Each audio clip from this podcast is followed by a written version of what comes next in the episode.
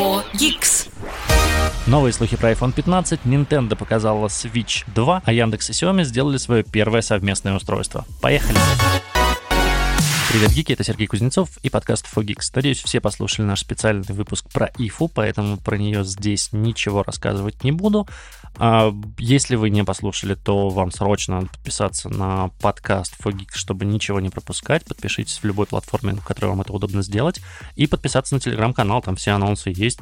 Зайдите в свой телеграм, наверняка он у вас есть. Найдите там Fogix в поиске. Будет такая синяя аватарка с очками, точно так же, как у этого подкаста, который вы сейчас слушаете. И подпишитесь на канал. Можете даже отключить уведомления, ничего страшного. Просто иногда заходите и смотрите, когда я выкладываю там подкасты, а это каждую неделю и посты с новостями каждый день. Но перед тем, как начнем, мы сегодня поговорим с Андреем Холодным о Яндекс ТВ станциях. Он отвечает за разработку умных устройств в Яндексе, и, в общем, нельзя найти лучшего человека, который расскажет нам все про а, эти гаджеты. У меня есть несколько вопросов, и, Андрей, я надеюсь, сейчас ты на них ответишь. Андрей, привет. Привет. Начну, пожалуй, с места в карьер. Э, слушай, вы сделали свои ТВ-станции, хотя еще первая станция умела подключаться к телевизору и управлять им. Скажи, пожалуйста, зачем это все? Слушай, ну Яндекс э, последние пять лет делал различные продукты для телевизора. Таковой был у нас не закрытый гештальт. Мы хотели научиться развлекать человека не только музыкой, но и видео. И вот мы в 2018 году сделали станцию, а потом в 2020 Макс, мы сделали Яндекс модуль, это телевизионная приставка. Потом мы сделали собственную операционную систему Яндекс ТВ ОС э, для того, чтобы ее устанавливать э, в телевизорах партнеров. Поэтому это такой наш долгий путь в телевизор. Как я понял, внутри станции стоит Android с вашей оболочкой. Ну, в общем, когда я щупал ТВ-станцию, видно было, что да, там Android, он спокойно как бы, ну, то есть его станция показывает, не скрывая, что там технологии Гугла. А расскажи, а кто сделал само устройство? Были ли какие-то, может, особенности при создании? Ответ про то, кто сделал, ничем не будет отличаться от того, а, кто делает любую другую нашу умную колонку. А, как все это обычно устроено? Мы делаем прототип, потом находим множество партнеров, которые помогают нам воплотить наш прототип, наш концепт в финальный продукт. Здесь участвуют производители упаковки, производители, я не знаю, корпусных элементов, производители э, там, не знаю, плат, э, еще чего-то. То есть мы на самом деле любое устройство это проект, где участвуют десятки э, разработчиков э, совершенно разных стран, и Яндекс всем этим рулит и хороводит. Поэтому с телевизором, ну, было примерно так же. То есть мы, мы поняли, в какой ценовой сегмент хотим идти, какой функционал мы хотим иметь. Потом, соответственно, взяли ребят, которые, на наш взгляд, могут помочь нам решить задачу акустики. Действительно, там много чего надо было сделать. Надо было разобраться с микрофонами и изолировать их от корпуса. Надо было найти производителей э, динамиков очень кастомных, которые будут глубоко встроены внутрь, внутрь телевизора. Э, нашли людей, которые профессионально занимаются разработкой телевизоров э, по контрактной схеме. Соответственно, вместе с ними мы вот собирали вот этот э, полный продукт в единое целое. Потом, соответственно, мы нашли завод в России, который э, брал предсобранный комплект Китая и финально его собирает уже здесь.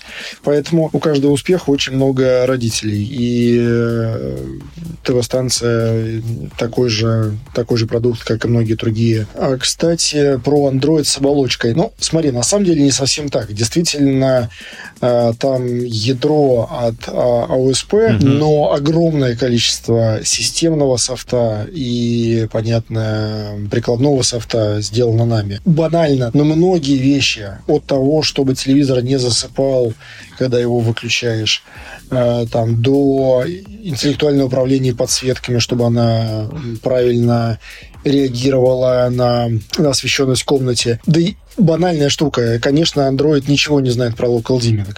И чтобы вот это все вместе работало, ну, пришлось переписать, ну, процентов, наверное, там, не знаю, 90 всего Ох. кода. То есть, да, ядро, конечно, конечно, осталось, но э, огромная часть Android, она была модернизирована э, нами и э, там партнерами нашими, но там очень глубокая э, модернизация. За последние недели наверное, месяцы несколько компаний в России заявили о том, что они теперь будут выпускать телевизоры. Как думаешь, с чем это связано? Стало проще производить в России? Решили перенести производство из других стран? Это импортозамещение или что вообще происходит? Ну, слушай, наверное, скорее надо говорить о том, что сейчас стало известно, что э, телевизоры многие собирают э, в России. Э, там последние, да, больше 10 лет э, производство телевизоров в России было налажено. Вопрос в том, что а какие именно телевизоры собирают? Дело в том, что э, действительно в стране достаточно много э, заводов, которые умеют собрать ну, базовый э, такой продукт. Честно говоря, не очень, ну, правда, не очень сложно. Э, ты берешь корпус, берешь плату, э, свинчиваешь между собой, замыкаешь там, по-моему, 5-6 проводочков, завинчиваешь 6-8 э, винтиков, и вот у тебя получился телевизор. Другое дело, когда ты делаешь нестандартный телевизор. Ну вот э, возьмем нашу ТВ-станцию ПРО. Э, она спроектирована таким образом, чтобы в ее сборке принимали роботы. Э, там очень специфический жесткий корпус, и самое оптимальное это так, чтобы корпус по конвейеру перемещался с помощью роботов, а не с помощью людей. Угу. Слушай, поступлю в стиле Юрия Дудя. Назови три плюса и три минуса Яндекс ТВ станции, такой блиц. Давай, во-первых, разберем, что, что нету ТВ-станции, есть ТВ-станции и ТВ-станции ПРО. Угу. А, поэтому давай один плюс для станции и два плюса для ТВ-станции ПРО назову. Самое яркое, что есть ТВ-станции, это возможность показывать абсолютно черную картинку на экране. Действительно, ни один LED-телевизор так делать не умеет. И это супер преимущество. Понимаю, что на словах, знаешь, оттенки черного описывать достаточно странно. Просто приходи, пос, приходите, посмотрите. Э, там в том же самом видео стоят э, наши стенды. Действительно, большинство из нас даже не может представить, что насколько бывает э, черный цвет в изображении такой прям, ну, это действительно кайф, на, ну, кино смотреть просто кайф на нем. А в ТВ-станции про две гордости, и это тонкий эстетичный корпус. Действительно, продукт выглядит премиально, прям а, вися на стене там в вашей гостиной, спальне или еще где-то. Второе, это, конечно, его звук. А, давай я прям подчеркну. А, мы, мы очень сильно работали на то, чтобы из этого этот продукт звучал, ну, прям выдающийся. А, самое классное, что можно сделать, это повесить его на стену. Тогда а, звук, который он генерит, будет отражаться от стены, и стена будет э, выступать еще дополнительным резонатором. Короче, и это просто, это просто бомба, это офигенно, это нереальный качественный Ого. звук. Ругать всегда тяжелее, чем хвалить. Ну, давай так, в ТВ-станции про она тяжелая, да. и я не очень представляю, как ее можно одному повесить на стену. Обычно телевизор легче. Я, ну, я понимаю, почему так получилось, да, потому что когда ты делаешь очень тонкий корпус, а, чтобы выдержать его жесткость, приходится делать из очень усиленного металла. Но да, он, она реально получилась тяжелой, там сам телевизор там килограмм 25 весит. Так что а лучше нанимать доставку и, и установщиков, когда ты его покупаешь. Честно говоря, вот сейчас уже понимаю, что, наверное, надо было поставить ТВ-станции про датчик движения, чтобы она как-то, не знаю, включалась, когда ты заходишь, выключалась, когда ты выходишь из комнаты. Ну да, вот это наверное, да, наша недоработка. И третье, нас многие ругают за то, что мы не поставили ZigBee на борт. Да, надо было поставить ZigBee. Это, это правда. Смотри, а если уже есть дома станции большой хороший телевизор, они же, по сути, заменяют ТВ-станцию? Честно говоря, станция и хороший телевизор не заменяют ТВ-станцию. Как бы мы это не пытались сделать, как только ты хочешь... Давай так, у нас технически есть продукты, которые позволяют дать некоторый аналог пользовательского опыта а, ТВ-станции или ТВ-станции Pro. Действительно, если у тебя дома есть станция Max, то ты можешь а, подсоединить его к своему телевизору или а, ты можешь подсоединить Яндекс модуль к телевизору и потом через свою колонку как-то голосом управлять но все равно. А вот вау возникает только когда все вместе сделано. Вот оно, понимаешь, все из одной руки. Мы настроили картинку, мы настроили звук, мы настроили, чтобы это все вместе работало. Мы это настроили так, чтобы там контент правильно отображался и так далее. Ну, короче, вот любое сборное решение, оно все-таки за счет своей вот фрагментарности всегда будет проигрывать по качеству предсобранному решению, да, ну вот, э, ну, как-то так мир устроен. Андрей, спасибо тебе большое, что смог ответить на мои вопросы. Надеюсь, вам понравилось. У нас в гостях был Андрей Холодный, он занимается разработкой устройств в Яндексе. Ну а мы погнали к новостям. Фогикс. Нас слушает Илон Маск. Но это не точно. Макеты Apple iPhone 15 подтверждают наличие Dynamic Island, такой островок сверху, вот вместо челочки, как говорят, в базовых моделях. И это довольно прикольно, с одной стороны, а с другой стороны, довольно странно. Появились новые макеты iPhone 15. В общем-то, до презентации остается дня 4. Если быть точным, то 5. Во вторник нам обещают показать уже новые... Ладно, нам ничего не обещают. Apple, как обычно, говорит, что во, во вторник будет некая презентация каких-то каких продуктов. Но мы, как говорится, все все понимают. И мы знаем, что в сентябре обычно это презентация айфонов, и никакой другой, в общем-то, презентации за последние 10, а то и более даже лет не было. Поэтому нам точно покажут айфоны, и, скорее всего, они будут называться iPhone 15, потому что в прошлом году они назывались iPhone 14. Не очень сложно догадаться.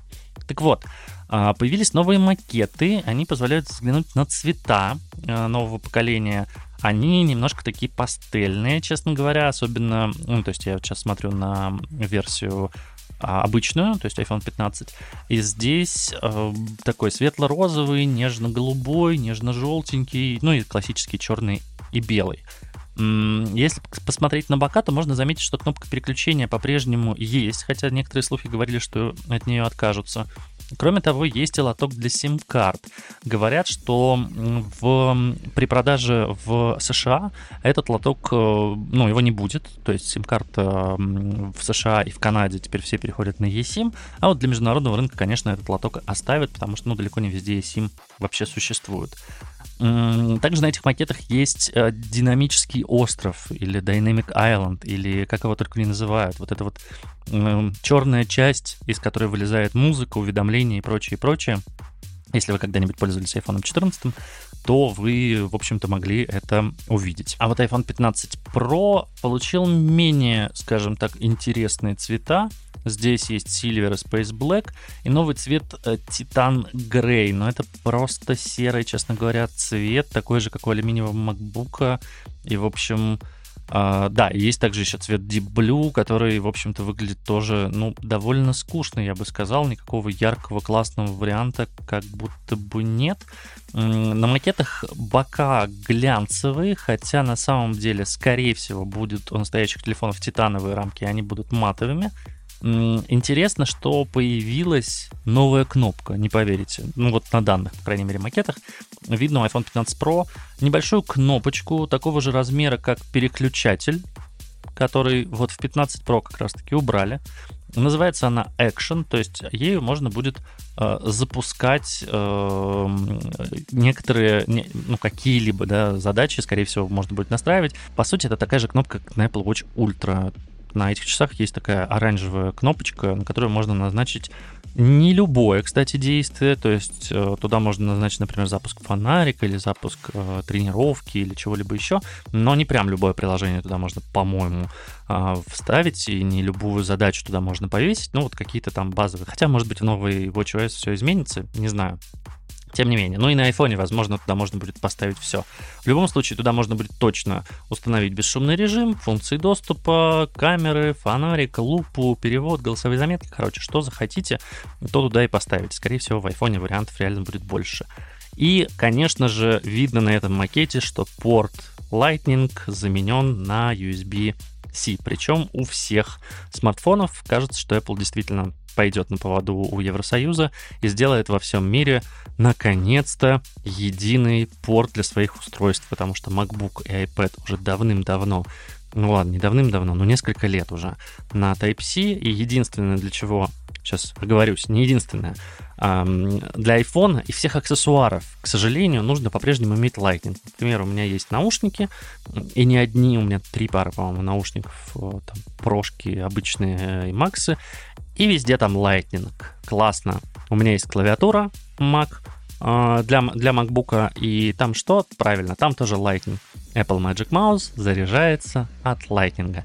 То есть избавиться от провода Lightning все равно не получится. Apple придется еще какое-то время перезапускать свои аксессуары, выпустить новые клавиатуры, новые мышки, новые переходники, что самое главное, потому что если у вас есть переходник с 3,5 мм на Lightning, да, у вас там, вам нужно подключать иногда AUX в машине, например, или что-то еще, то вам придется купить теперь новый переходник. Но, слава богу, можно взять его просто у того, кто пользуется смартфоном с USB-C.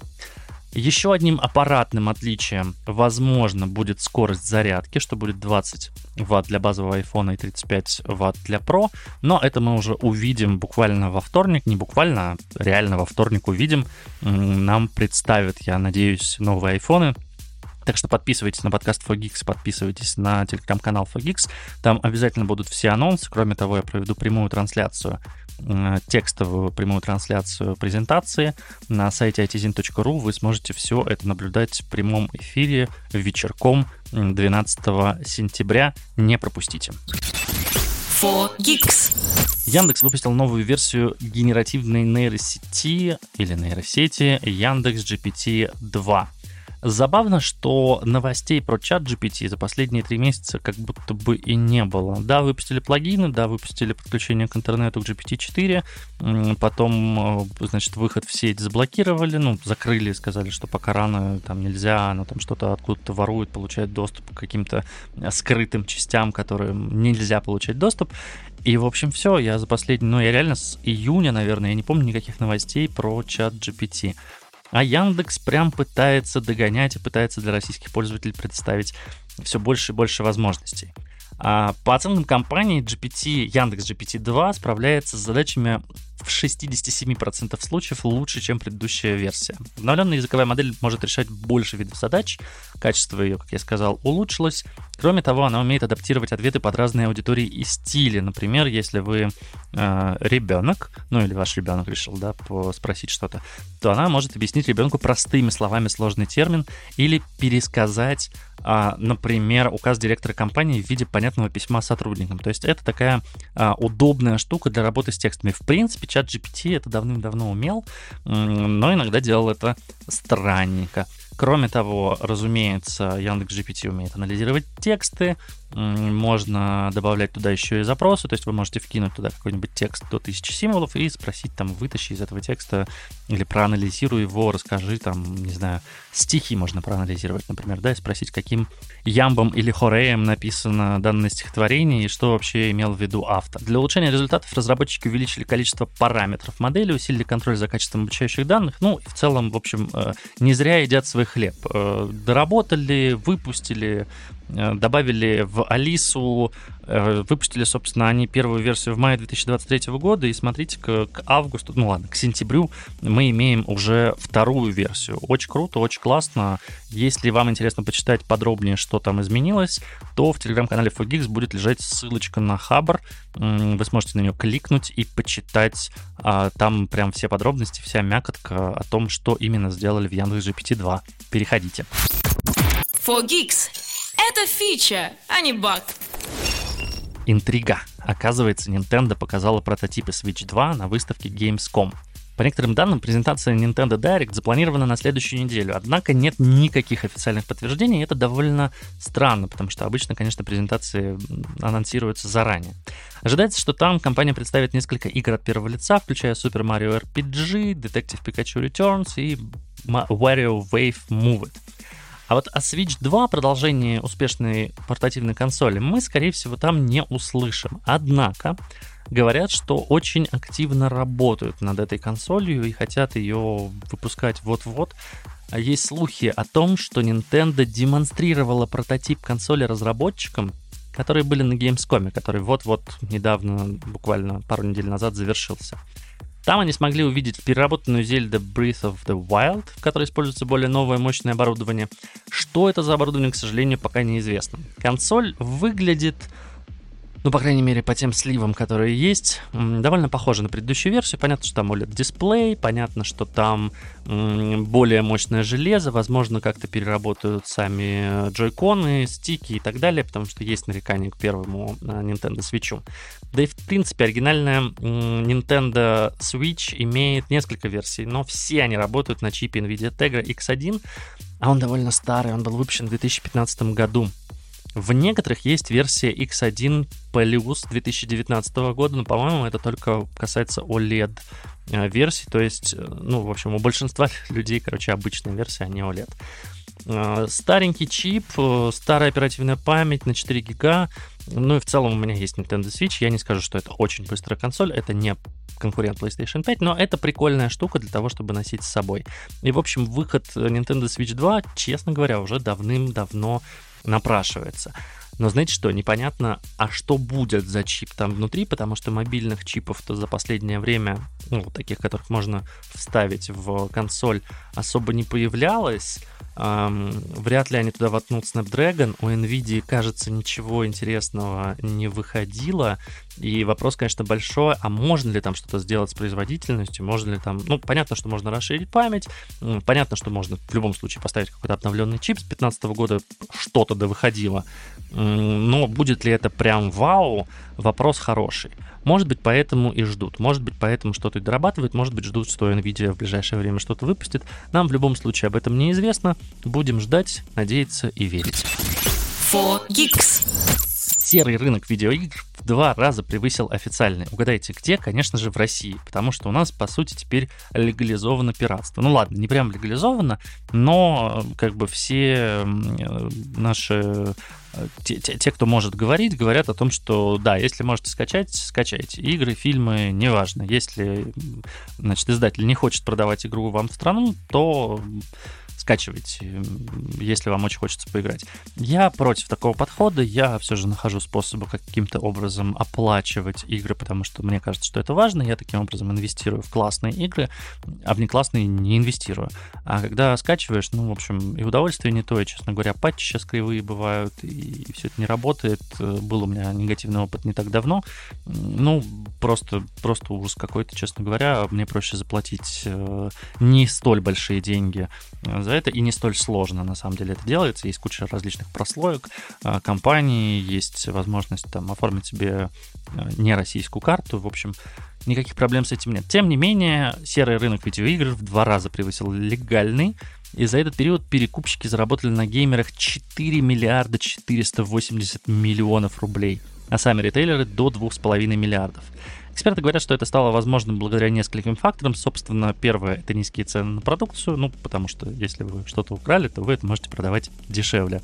Логично, логично большой ассортимент, больший, точнее, ассортимент товаров, и это тоже логично, потому что ритейлеры не все игрушки могут продавать, и да, вы, ну там, то есть вы, вы не можете купить что-то на платформах, вы идете в условном видео, видео вам говорит, ну, у нас там этих игр нет, вы идете на, чер... на серый, простите, рынок, э, там вам говорят, да, конечно, вот у нас есть этот диск, он привезен там из, э, привезен большой партии и, и, и, из какой-нибудь другой страны, пожалуйста, вот, а мы его еще там раскопировали миллион раз, и мы вам его продадим дешевле. В целом ситуация максимально напоминает начало нулевых, когда диски копировались, передавались, никакой защиты не было. И, в общем, ну, почему нет? С другой стороны, почему нет? А, более того, серые серые ритейлеры, давайте так их называть, э, еще и более быстро доставляют до конечного покупателя, потому что, ну, у них есть возможность нанять курьера, у них есть возможность довольно подвижными быть в этом плане, а большие ритейлеры обычно такие немного грузные, инертные, они такие, ну, подождите день-два, а тебе, тебе же нужно сейчас, ты вот сейчас увидел, что вышла игра, ты хочешь поиграть в Baldur's Gate 3, тебе очень нужна она, ты не можешь ее нигде купить, ты находишь, э, не знаю, диск с игрой на сайте, тебе говорят, доставка в течение часа. Да, конечно, ты там купишь. Зачем тебе там видео? Зачем тебе какой-то официальный релиз, если вот сейчас тебе через час ее привезут, ты поставишь в свой компьютер, запустишь и будешь играть. Другой вопрос, что это не про а, PlayStation, это не про Xbox, туда-то пиратские диски особо не пойдут, там как бы есть проверка. Вот, но тоже, тоже продают и тоже, в общем-то, привозят из других стран. Так что неизвестно, что с этим делать, но потрясающе, потрясающе, конечно, в очень интересное время живем, вот что скажем. Фогикс. Тут говорят о технологиях. Еще один слух. Google, говорят, выпустит Android 14 в день анонса Pixel 8, а именно 8 октября. Дело в том, что Android 14 уже много месяцев находится на стадии бета-версии. Первоначально Google дал понять, что финальная стабильная версия выйдет в августе, как было с Android 13, но этого так и не случилось. Дело в том, что цикл выпуска бета-версий добавили еще несколько, и э, тогда предположили в скажем так, на форумах специфических, специализированных, э, предположили, что стабильная версия появится в сентябре. Однако кажется, что Google все же отложила официальный запуск до октября, и дело в том, что там совпадает дата анонса нового смартфона. И было бы странно показывать Android 14 до анонса Pixel 8, 8 Pro и Pixel Watch 2. Поэтому м- это странно. С одной стороны. А с другой стороны, ну, в общем, нужно показывать либо сильно раньше, то есть раньше-то как? Вам на Google I.O. показали, через 2-3 месяца выпустили операционную систему, а потом выпустили смартфон. А сейчас, кажется, Google приходит к истории с айфонами, как Apple делает. То есть Apple же показывает на WWDC в мае, в июне э, новую операционку, а, ну, некоторые фишки, да, показывает. А потом в сентябре вместе с айфонами выходит iOS новая. То есть нет такого, что iOS выходит раньше до айфонов. У Гугла такого раньше не было. То есть у Гугла раньше эм, выходила Android реально в августе. Некоторые смартфоны уже можно было обновить, можно было скачать себе там тестовую версию, можно было как-нибудь там перепрошить, если очень хотелось, да, но официально апдейты начинались сильно позднее выхода нового смартфона. Тем не менее, смартфон выходил, да, в районе октября. Теперь вот так. Посмотрим, это частная история и что это просто какая-то задержка, скажем так, связанная с различными внутренними событиями в Гугле. Эм, кто его знает. А может быть, это действительно смена плана, и теперь так будет всегда, но в любом случае мы узнаем это не раньше следующего года, когда посмотрим, повторится такая ситуация или нет. 4 Geeks. Яндекс и Xiaomi выпустили дисплей с голосовым помощником Алиса и камерой для видеозвонков. Этот умный дисплей — это первый сам, э, совместный продукт Xiaomi и Яндекса. Аппаратную часть разработали в Xiaomi, собственно, за программу отвечал, разумеется, Яндекс. Диагональ 10,1 дюйм, управлять можно через экран или голосом, но устройство совместимо с продукцией умного дома, причем как Яндекса, так и Xiaomi. Довольно прикольно, да, то есть если у вас есть лампочки Xiaomi и Яндекс станции, то вы можете это все вместе связать. Э, если у вас даже есть лампочки Яндекса и лампочки Xiaomi, вы тоже это можете все связать, и все это будет работать. Через умный дисплей можно ставить будильник, таймер, музыку, кино. Ну, по сути, собственно, это еще один гаджет в вашем умном доме. И прикольно, что в дисплей встроена камера, так что он поддерживает виде- видеозвонки, и вы можете, в принципе, его использовать, не знаю, видео няню или устройство для общения со своим котом, если вы уехали на долгое время. Можно туда, в общем-то, поставить, как я понимаю, Telegram или любой другой мессенджер, и через него созваниваться, никаких проблем с этим не будет. Если же камера вам не нужна, то можно закрыть ее шторкой, что тоже довольно прикольно. Стоить будет 21 990 рублей. Выглядит классно, гаджет прикольный, пока не смог найти применение для себя, но я вот что-то посматриваю, и мне прям визуально очень нравится, и думаю даже такую штуку себе купить. Фогикс. Нас слушает Илон Маск но это не точно. ВК-видео объявили о полноформатном запуске мобильного приложения. На самом деле давно пора. ВК скупила, по-моему, всех блогеров на рынке, ну ладно, на российском рынке, загнала их к себе в платформу, а как это смотреть, непонятно, потому что если вы с браузера заходили когда-нибудь в ВК-видео, это отвратительно, ужасно, пользоваться этим невозможно, и в целом, действительно, я готов смотреть э, в мобильном приложении, шерить это себе на телевизор и использовать это, ну, хотя бы как-то. А Android приложение выпустили, кажется, еще в мае, а вот iOS приложение в августе показали, ну, сказали, что в сентябре запустится, и вот, наконец-то, запустили полноценно. То есть теперь вы можете всех своих любимых блогеров русскоязычных, ну, практически всех, смотреть в ВК-видео. Не знаю, насколько у них это стрельнет, но в любом случае мне нравится этот запуск больше, чем запуск аналога ТикТока и а, одной там запрещенной фотосоциальной сети, потому что когда запускали Snapster, а и когда запускали а, рилсы, клипы, как она там называлась, а, ничего подобного не делали, то есть не переманивали кучу блогеров, а просто говорили, вот у нас еще один инструмент. Здесь же сначала подготовили, сначала загнали тонну контента, ну то есть э, практически, ну не практически, а все блогеры Газпром Медиа там. Если вы заходите в YouTube, то, ну, я вот вижу, что те подписки, точнее, те блогеры, на которых я был подписан, их теперь там просто нет. Мне показывают какие-то старые видео. Я люблю там, не знаю, смотреть Даню Крастера, не знаю, люблю смотреть там всякую импровизацию, громкий вопрос, э, плохие песни и прочее, вот это все теперь в ВК-видео. Неплохо, но, честно, веб-версия была отвратительной. Посмотрим, что будет с приложением. Пока еще не ставил себе, но говорят, что вроде сносно. 4Geeks. Ну и напоследок еще одна новость про ВК, но только теперь про бизнес, а не про продукт. Фишка в том, что ВК разделила свой бизнес на две бизнес-группы. И смотрите, как теперь выглядит их структура. ВКонтакте, Одноклассники, Дзен, ВК Видео, Музыка, Клипы и Мессенджер объединили в бизнес-группу социальные платформы и медиаконтент. Ну, по сути, это ВКонтакте, Одноклассники и Дзен, да, мы не будем все же видео, музыку, клипы и Мессенджер как-то выделять из э, ВКонтакте или ВК. Эту группу э, возглавляет э, старший вице-президент ВК по медиастратегии Степан Ковальчук. А вот почтовые сервисы Mail.ru, магазин приложения Рустор, ВК ID и ВК Pay, а также образовательные продукты и новые бизнесы перенесли в бизнес-группу экосистемные и комплексные сервисы. И руководит там старший вице-президент ВК по развитию бизнеса и инвестициям Александр Айвазов. Как сообщается, бизнес-группы могут расширяться, в них могут включать новые активы холдинга, продукты и сервисы, которые не вошли в новые бизнес-группы, продолжат свое развитие в рамках своих подразделений, но что-то мне сдается, что эти продукты потом либо вольются, либо вообще полностью уйдут из компании, потому что, ну, давайте так, все главные продукты все же разделили между этими двумя группами. Функциональная зона ответственности старших вице-президентов также останутся прежними. А бывшего SEO Дзена Антона Фролова назначили вице-президентом по э, искусственному интеллекту, контентным и рекомендательным сервисам. Ну, вот такая теперь красивая у него должность. В новом статусе он будет заниматься технологиями искусственного интеллекта, построением единой платформы для рекомендаций и поиска контент контента для всех продуктов ВК. А, кроме того, он будет э, продолжать возглавлять Дзен, так что не бывший, а, в общем-то, и текущий тоже руководитель Дзена.